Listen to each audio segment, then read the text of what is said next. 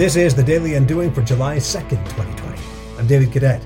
Today I'm coming to you from one of the most spectacular places on earth, Vancouver Island, British Columbia. All right, I'm a little biased as we have the unfathomable good fortune to return here every year on summer break.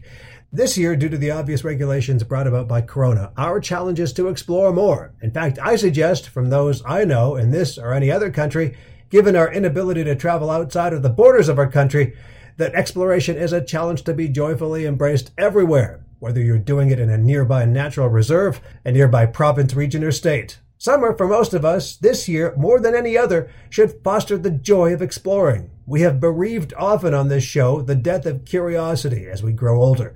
This is the time, the year, the summer to reverse that gravitational pull and let ourselves become kids again, to embrace that inner curious kid, to explore more.